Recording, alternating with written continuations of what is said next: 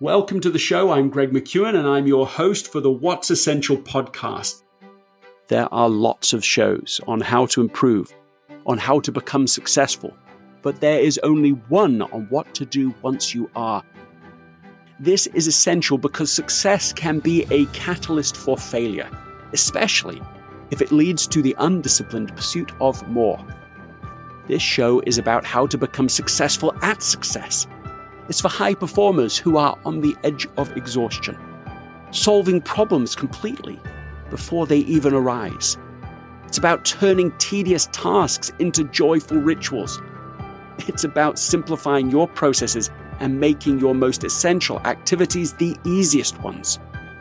So if you're a driven, hardworking, productive person who is running out of space but still wants to make a higher contribution effortlessly, the What's Essential podcast is designed especially for you. So let's begin.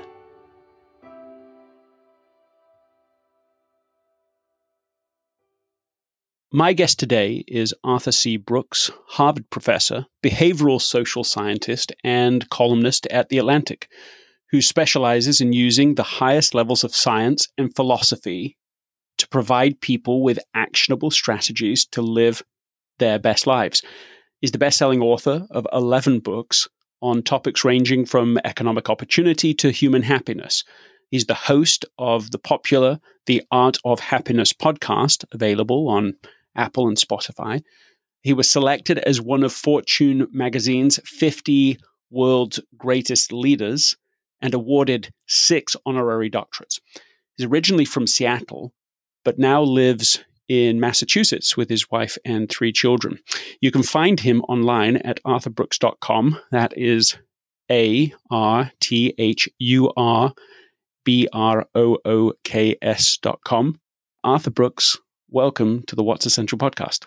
Thank you, Greg. I'm, as your audience are all existing fans of yours, but I am too. And what a wonderful opportunity to talk to you. You were on my podcast and it was so well received and it was so much fun. And now we get to continue the conversation. Thank you. Oh, I hope people will go there and listen to that conversation and subscribe to your podcast too. And hearing you say that, I mean, of course, you're being polite, but to say that you're a fan of my work is such a thrilling moment for me, because it's one of the real pleasures of doing a podcast, I think, at all, is the opportunity to talk with people that you know of by rumor or by reputation or by reading. And then you get to talk together and get to know each other and have a relationship. And it really is one of my happiest things with having done this. And so it's my honor to have you on here. I mean, beyond the formal intro, what I should say to people listening is that Arthur Brooks is the real deal. This is someone who's striving to live by virtuous principles, trying to teach, not just trying to be an influencer in some surface level, but trying to be a teacher, making the classroom beyond Harvard's classroom, which matters too, but, you know, to the rest of us. There's so many things we could talk about. Maybe it's a little too forced to do this, but I'm looking to you for a discussion today about, let's call it, 5 rules for how to be happier right now. You know, how to make it easier to be happy right now. I think a lot of people could sign up for insight on that after a year and a half of the pandemic and the civil unrest and the challenges that we've been alluding to here. What's top of mind? When I ask that question to you, what's something that just pops first? And so the first thing that pops for me is what a lot of people are getting wrong, which is misunderstanding the goal in trying to become happier. And the goal is not to make suffering go away. The goal for most people in being happier is to be more fully alive, more engaged in their own lives. See, most people understand that happiness, real happiness, it requires sort of macronutrients, if you will. Like food is fat, carbohydrates, and proteins. Well, happiness really is 3 things. It's enjoyment, satisfaction, and purpose. Okay, let's hear that. Enjoyment, satisfaction, and purpose. Okay. Yeah, enjoyment is all positive. It's pleasure with elevation. So it's pleasure with education. And so you enjoy things. Pleasure is kind of a base kind of sense that we get. It's positive, but you can elevate it with a little bit of education. This is a reason that the more you learn about music, the more you like it, because it actually goes from pleasure into enjoyment. The second is satisfaction, and that is the reward for a goal met or a job well done. Satisfaction is the prize at the end of the road for something. And it has its own problems. You can't, Mick Jagger saying, I can't get no satisfaction. He should have saying, I can't keep no satisfaction. Mm-hmm. Because there is all sorts of evolutionary tendencies to not let you keep satisfaction, but that's a whole topic. The last one is in a way the most interesting. The biggest mistake that people make is they want happiness without purpose. How do I know that? Because they're trying to alleviate the suffering from their lives assiduously, too much. I mean, everybody has suffering. And by the way, suffering can tip over your boat. It can become so debilitating that it becomes a medical problem. I understand that. And I've had a lot of that in members of my family. But the truth is that to be fully alive, to put one foot in front of the other, requires a lot of suffering. It requires a lot of challenge. It requires a lot of sadness. That's what being alive partly is. And nobody finds the purpose in their life without unhappiness. And so the paradox of happiness, the mistake that we make, and the first way to be happy today is to accept unhappiness. I mean, it took me a long time to figure that out as a happiness scholar. Happiness and unhappiness are not the same thing. They're literally processed in different hemispheres of the prefrontal cortex. But unhappiness is a key in moderation, properly understood and diligently managed.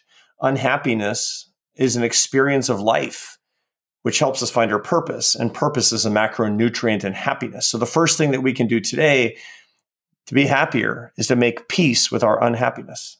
How do we do that? If I'm unhappy about something right now, how do I make peace with it? To begin with, it's to take it out of the realm of feelings. So the old Buddhist masters, they always talk about observing your feelings. And what they're talking about is actually making emotions, negative emotions in this case, metacognitive. Mm-hmm. Become aware of your emotions. Now, your emotions, your primary emotions are all produced in the limbic system of your brain. It's sort of affectionately known in my profession as the lizard brain, or as Daniel Kahneman or Princeton calls it, System 1. It's where you think fast because it's automatic, but it's not conscious. This is below the level of your conscious imagination of your executive thinking. Your limbic system is the emotions that you have automatically for all of the evolutionary and survival reasons. You need anger, you need sadness, you need disgust, you need especially fear, because that keeps you from being threatened and eaten by a saber-toothed tiger. The problem is when your unhappiness is when your negative emotions are purely limbic, because then they happen to you. You're controlled by them. Where it gets really interesting and where life gets interesting is where you can take these limbic sensations and make them metacognitive, which is to say, to sit with them, to be aware of them. When you actually are observing your own primary emotions, you're moving them to the prefrontal cortex of your brain where they can be managed and where they can become an opportunity for growth. That's the way that we deal with these things. Now, I'm not going to lie and say I like negative emotions. No, I don't like them at all. But I understand that they're necessary and fruitful and meaningful, and they give me something that I need. In much the same way that, any negative ingredient can be a stimulus. I mean, it's interesting. There are all sorts of things, pathogens that we introduce into our lives that have a paradoxical impact of making us more resilient or, having a particular place in the production process of things that we need. And this is a perfect case. If you want negative emotions to not be purely perceived as negative, and by the way, they're not purely negative, they're keeping you alive. But if you want them to be fruitful in your happiness, you need to make them metacognitive by thinking about them, by analyzing them, and by thinking, how can what just happened to me that I don't like, that's making me sad or angry or fearful, what am I learning from this? And how can it be an opportunity for growth? Yeah, I mean, what I think you're saying is that the very second you say, as I've heard people suggest, I am feeling this. I am feeling fear. I am feeling angry. I am feeling out of control. The very act of naming it already improves your situation because you're now shifting the emotion into, as you described, a different part of your brain. And it allows you to observe the emotion rather than just being totally flooded with it. That's right. And that's one of the key observations behind cognitive behavioral therapy, which is a wonderful adjunct to medication for people who are clinically depressed. Talk therapy, self-talk. All that self-talk does is you're not convincing yourself of something that's not true. You're simply taking your emotions and making them more than automatic. You're also making them manageable by simply naming them.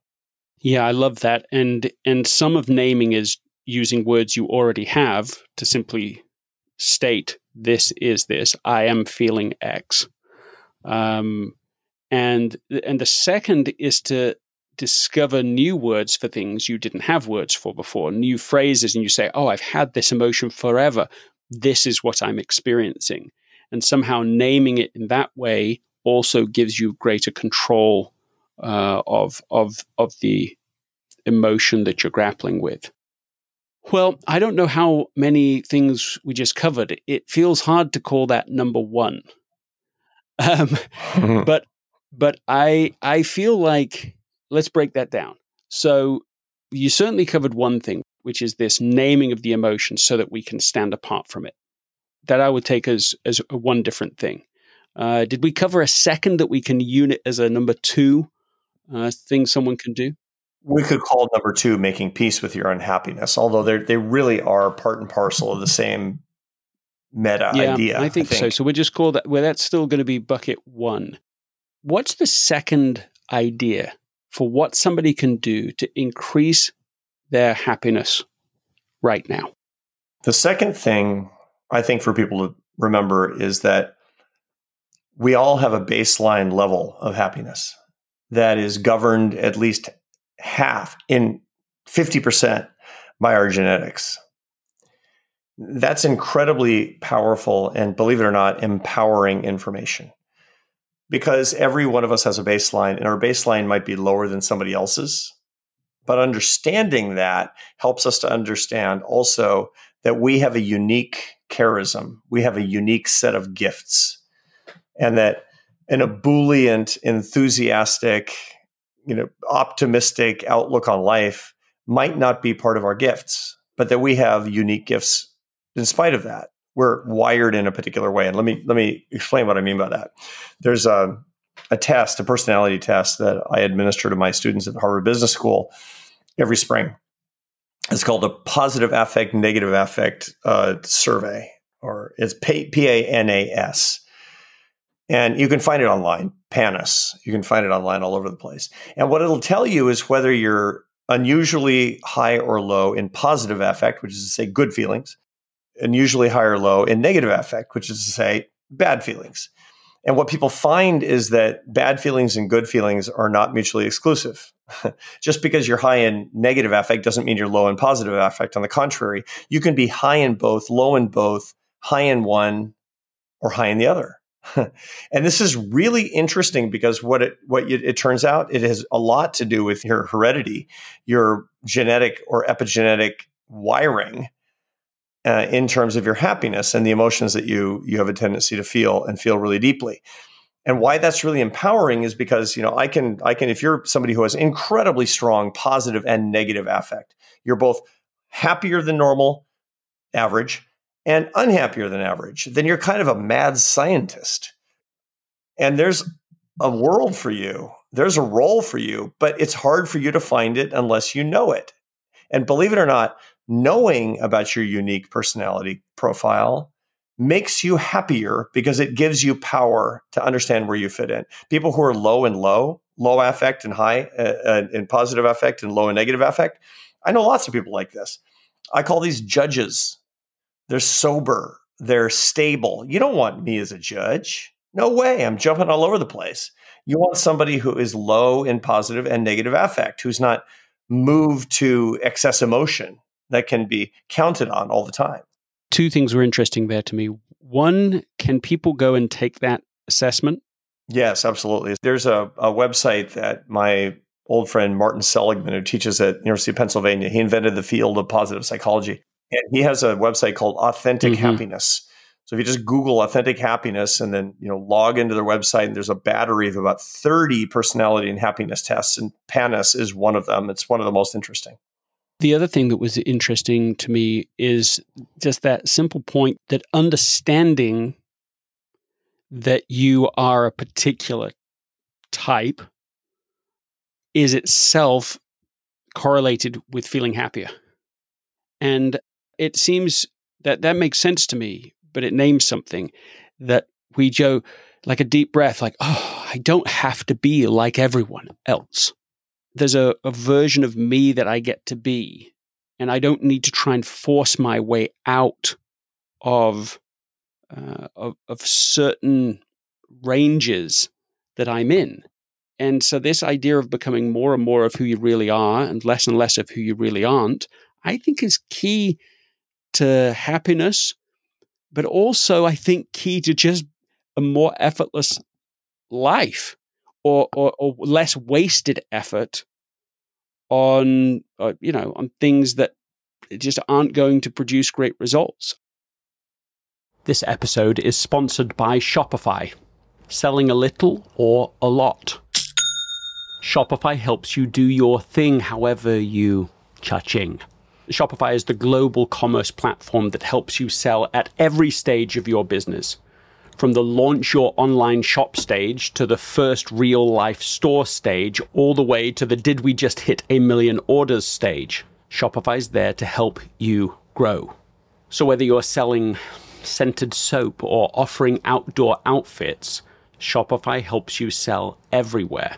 From their all-in-one e-commerce platform to their in-person point-of-sale system, whenever and whatever you're selling, Shopify's got you covered. Shopify helps turn browsers into buyers with the internet's best converting checkout, 15% better on average compared to other leading commerce platforms. So sell more with less effort, thanks to Shopify Magic, which is your AI-powered all-star. In my experience with every business that I have built, including this podcast, there are breakthrough moments, and those moments are often the result of finding the right partner. And I think that's a way to think about Shopify, because no matter how big you want to grow, Shopify gives you everything you need to take control and take your business to the next level. Sign up for a $1 per month trial period at shopify.com/Greg, all lowercase. Go to shopify.com/Greg now to grow your business, no matter what stage you're in. Shopify.com/Greg. We're in your turf. I mean, we're talking about effortlessness, and you can't, your life is full of needless effort when you're not being yourself, when you don't actually understand what your unique talents are. If you're trying to, you know, get in the big leagues of somebody else's personality and you don't fit, you'll just feel incompetent. There's no way that you can lead an effortless life when you don't understand yourself. So that brings a lot of happiness to take a lot of the excess effort out of what you're trying to do to succeed. As I listened to it, it just had a feeling of relief. I could imagine people hearing it just, oh yeah, that's right. I don't have to be like everyone else. I need to embrace that actually a lot of me is fixed a certain way. And there are things I can do beyond it, of course, through action to improve or to be more happy. But one of the ways to get there isn't to just be like my ultra optimistic spouse, child, mother, father, whatever. Like there's a place for me and my particular way of being. Give me number 3. Number 3 is what comes out of all of the data on how to live a happy and successful life. And I'll appeal on this to, there's a famous study that came out of Harvard University called the Harvard Study on Adult Development, which is an 80-year longitudinal study that started with college students, matched them up with people who didn't go to college, then looked at their kids and grandkids, and over 80 years, it became a crystal ball. And if you are this, most likely it's going to turn out like that. It's very, very powerful. And the end of the, and there's a lot of things that go into it. I mean, there's a lot of, you know, there's sort of 7 things that you should do if you want to age well.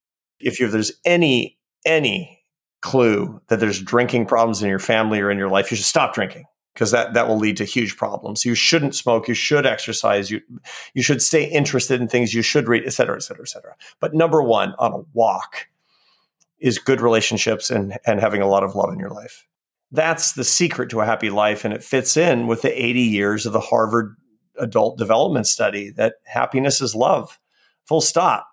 And so what we need to be doing is cultivating the love relationships in our life. If you want to be happier today, love more today. If you don't feel any love, it doesn't really matter, because to love is to will the good of the other. You can act out love, and the feeling will come naturally. And so secret number 3 to becoming happier today, tomorrow, next week, and for the rest of your life is to love others more. Yeah, I love that.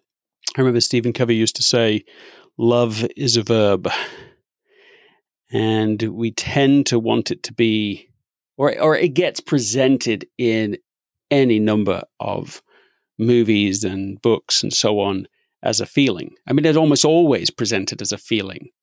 And he's saying, of course, love is a feeling as well, but it starts as love as a verb. It's what you do. It's how you treat someone. As you treat them with love, you tend to receive love. There seems to be an almost exact reciprocation.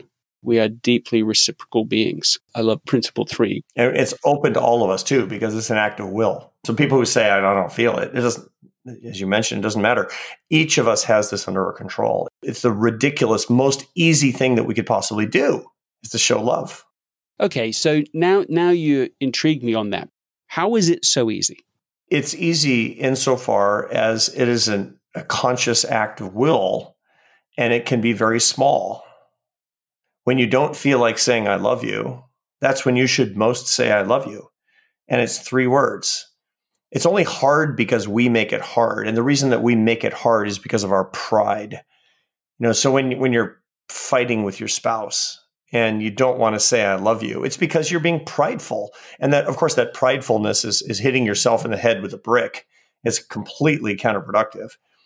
The easiest thing to do is to do what you want. The thing that you want. You crave love, but you're blocking yourself off. You're making it harder than it actually should be. There are acts of love that are tricky, that are challenging, that take lots of time, that are hard for us to do, that are relatively hard. But the basic act of will, of willing the good of the other, of expressing something notwithstanding our feelings, that's something that's open to all of us. We're all able to do that because we're sentient human beings. We can go against our instincts, and doing that in and of itself is unbelievably freeing. So that's what I'm talking about. That's actually not hard, and it gets easier with practice. I remember coming across in the research for Effortless the idea that according to some psychologists and neuroscientists, they've measured it between 2 and 3 seconds. That's really the now we experience. And so it has a lot of ramifications. It takes it from the philosophical, the now, the great now, we all live in the now, to going, we have 2 and 3 seconds. Like, that's it. That is our actionable window. And so when you say, I love you, it's 3 words. Yeah, it's the 2 to 3 seconds we have. What did you say? Love is ridiculously easy. That's, to me, a profound statement. As you know, as I've been teaching principles of Effortless now, I am amazed at how deeply entrenched people are in the idea that virtuous action, that essential work, is inherently the hardest work. What a clever lie. All it really means is looking at someone else and saying something nice to them, saying something kind, expressing an action, a small sense of love or admiration or encouragement. Yeah, and you will immediately be happier. Immediately be happier. This is a hack, but it happens to have its basis in the deepest, deepest truths of philosophy, theology, spirituality, of all the good things that have gone back for all the millennia of human civilization. Give me number four. You want number four, and number four follows from number three, which is choose gratitude. Gratitude is unbelievably underused by people, and it is free to everybody. And there's a lot of research that says, if you make a gratitude list on Sunday, just make the list of the 5 things that you're most grateful for in your life. And I don't care if they're little or small or stupid or profound. And then study it every day for 5 minutes and update it on Sundays. By the end of 10 weeks, you'll be somewhere on average between 10 and 25% happier. Gratitude is the most efficacious, and it's even easier than love in its way. It's the most efficacious way that people can turn their orientation toward the world around. They can become happier immediately. They will also change the orientation that people have toward them. Gratitude, in a way, it reprograms your brain. There's a lot of good neuroscience about how gratitude affects your outlook on things and the parts of the brain, from the ventral striatum, which is the part of the brain that governs good feelings and pleasure. You will literally feel better immediately. You will have happier sensations, and you will become, no matter how you started, you will become more grateful if you express gratitude. So number 4 is express gratitude. Yeah, I'm completely consumed with this idea that you can't overdo it with gratitude. Most principles have quite a quick limit to them. You say, okay, we'll do this, but not too much. And I have yet to find anything like the edge of that in my own pursuits of it. I've kept a gratitude journal for 10 years now. I don't think I've missed a day in 10 years, which means that I have, well beyond 10,000 items written down now. And I love it. I love doing it every day. It's great for mental health. I started a practice. I don't remember if you and I talked about this before, but after I complain, I will say something I am thankful for. Mm-hmm. That simple rule. And how, when we've done it in our family and introduced it, and so I'm encouraging everyone else to do it, someone will complain and I'll say, that's fine. Now tell me something you're thankful for. Right. And my son, oh, well, I'm thankful that Dad wants to play this game where we always have to say something we're thankful for after we complain. And everyone laughed and it immediately worked. And that's its power. I love that's number 4. Number 5. This episode is brought to you by Visit Williamsburg. In Williamsburg, Virginia, there's never too much of a good thing. Whether you're a foodie, a golfer, a history buff, a shopaholic, an outdoor enthusiast, or a thrill seeker, you'll find what you came for here and more. So ask yourself, what is it you want? Discover Williamsburg and plan your trip at visitwilliamsburg.com. Number 5 is one of the most counterintuitive, but it's going to make sense when I say it. We all think that we're going to find satisfaction in life if we have what we want. We need to stop managing our haves and start managing our wants. Now, the way to understand this basic concept is that your satisfaction is not a function of what you have. You act that way. We all act this way. The much regretted bucket list. I suppose when you came to the United States, you were amazed by this concept of keeping an actual list of your cravings and desires and your attachments. I mean, it's just so, it's the most non-Buddhist thing in the world, the bucket list. And you're supposed to look at it and admire it and say, I'm going to get these things. What you're doing is you're lowering your satisfaction. People believe that their satisfaction is a function of what they have. They forget that their true satisfaction is a function of what they have divided by what they want. And we all remember enough of our high school fractions to know that when you increase the denominator of a fraction, the entire number falls. That's just absolutely true in the case of our wants. And so we have this lifelong haves management strategy where you acquire and you work to get things and you desire possessions and entertainment and relationships and status and prestige and power and especially money and stuff. And you're on a treadmill and you can't get that satisfaction. Why not? The reason is because you're not managing the wants.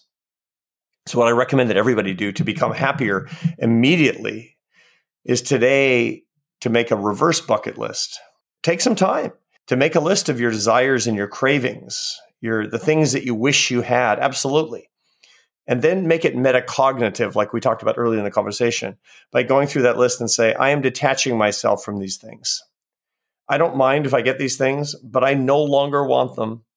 These are not things that are going to be my priority to have. This is what the Dalai Lama says. He says that if you, for stable and steady satisfaction, you need not to have what you want, but to want what you have. And the way to do that is with this idea of wants management. That's the fifth secret, and that's a big one. And that actually is a hard one.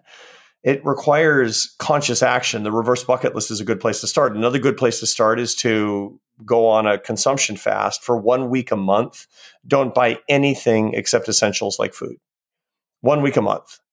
You're not going to even look at Amazon.com. You're not going to look at eBay or Etsy or any other, or Realtor.com or whatever is your vice when it comes to consumption. Because what that's doing is that's a halves management strategy, which is leaving you in lower and lower and lower states of satisfaction, which lowers your happiness. That's one of the macronutrients of happiness. To manage your wants aggressively and confidently, counterculturally, boy, that's really powerful stuff. And you'll never be sorry that you'll never go back, quite frankly. I mean, it's easy to stop these patterns, but once you get into the habit of managing your wants, it's life-changing. There's so much more to that one. And I personally can attest to it and struggle with it and love the idea of aggressively managing your wants. I think that's terrific. Essentialists, one and all, thank you for listening to another episode, this time with marvelous Arthur Brooks. If you've enjoyed this episode, I'd be very grateful if you'd consider leaving a rating and review on Apple Podcasts, on iTunes. And in fact, the very first person to do this and to leave a review and just take a screenshot of it, email me at greg@gregmckeown.com. I will send you a copy of Love Your Enemies, the last book that Arthur Brooks put out. We just love hearing the feedback. It really helps in spreading this podcast to new listeners beyond in our essentialist community. And I want to end, as I always do, reminding you that if you don't do anything else, just ask what's essential and eliminate as much as possible of everything else, which is so consistent with what you have just taught us. Arthur Brooks, I just can't wait till the next time. Thank you so much for being with us. Thank you, Greg. Thanks to all of our listeners. This episode is brought to you by the Yap Media Podcast Network. I'm Hala Taha, CEO of the award-winning digital media empire, Yap Media, and host of Yap, Young and Profiting Podcast, a #1 entrepreneurship and self-improvement podcast where you can listen, learn, and profit. On Young and Profiting Podcast, I interview the brightest minds in the world, and I turn their wisdom into actionable advice that you can use in your daily life. Each week, we dive into a new topic like the art of side hustles, how to level up your influence and persuasion, and goal setting. I interview A-list guests on Young and Profiting. I've got the best guests, like the world's #1 negotiation expert, Chris Voss, Shark Damon John, serial entrepreneurs Alex and Leila Hormozi, and even movie stars like Matthew McConaughey. There's absolutely no fluff on my podcast, and that's on purpose. Every episode is jam-packed with advice that's going to push your life forward. I do my research, I get straight to the point, and I take things really seriously, which is why I'm known as the podcast princess and how I became one of the top podcasters in the world in less than 5 years. Young and Profiting Podcast is for all ages. Don't let the name fool you. It's an advanced show. As long as you want to learn and level up, you will be forever young. So join podcast royalty and subscribe to Young and Profiting Podcast, or Yap, like it's often called by my Yap fam, on Apple, Spotify, CastBox, or wherever you listen to your podcasts.